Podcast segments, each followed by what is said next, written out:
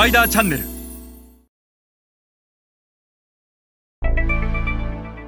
皆さんこんにちは。スパイダーの森部です、えー今日は、えー新興国における近代小売と伝統小売についてお話しします、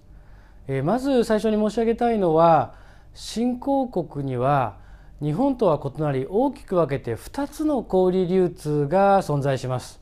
このことを理解しない限り、えー消費財メーカーが新興国で高いシェアを上げることはできません。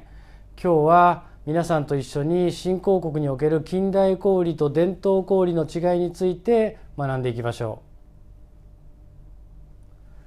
う。後ろの図は新興国における近代小売と伝統小売の違いを表した図になります。まず近代小売とは英語ではモダントレード略して MT と言われ、えーポスレジが複数台置いてあるスーパーやコンビニドラッグストアなどの近代的な小売を指します。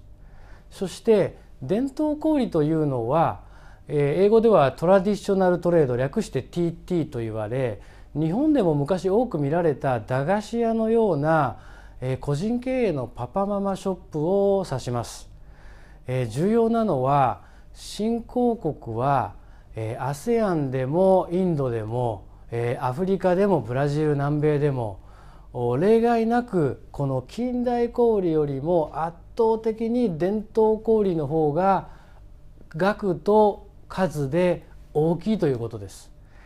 例えば ASEAN にフォーカスをした時にベトナム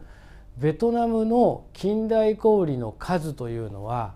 たかだか1100店舗ほど一方で伝統小売は50万店存在します。そして ASEAN で最も近代小売が多いと言われているインドネシア。インドネシアでも近代小売の数はおおよそ2万店日本のセブンイレブンの、えー店舗数が1万9,000店舗を超えてますので、えー一番多いインドネシアですらその近代小売の数が少ないということがご理解いただけると思います。一方でインドネシアの伝統小売の数は300万店も存在するのです。金額ベースで見た時にこのベトナムやインドネシアの近代小売の比率というのはわずか2割にも満たないのです事実として確かに小売は近代化に向かっていますしかしあまりにも伝統小売の数がまだまだ圧倒的であるという事実を理解しなければ消費財メーカーがこれらの国で高いマーケットシェアを上げることはできません新興国で重要なのは近代小売の攻略は必須でありながらもいかに無数に存在する伝統小売を攻略していくかということです。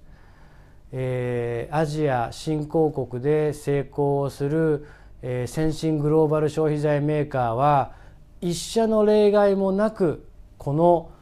伝統小売の攻略に成功しています。えー日本の消費財メーカーもいかに伝統小売を攻略していくかということを学んでいかなければならないのです。それでは皆さんまた次回お会いいたしましょう。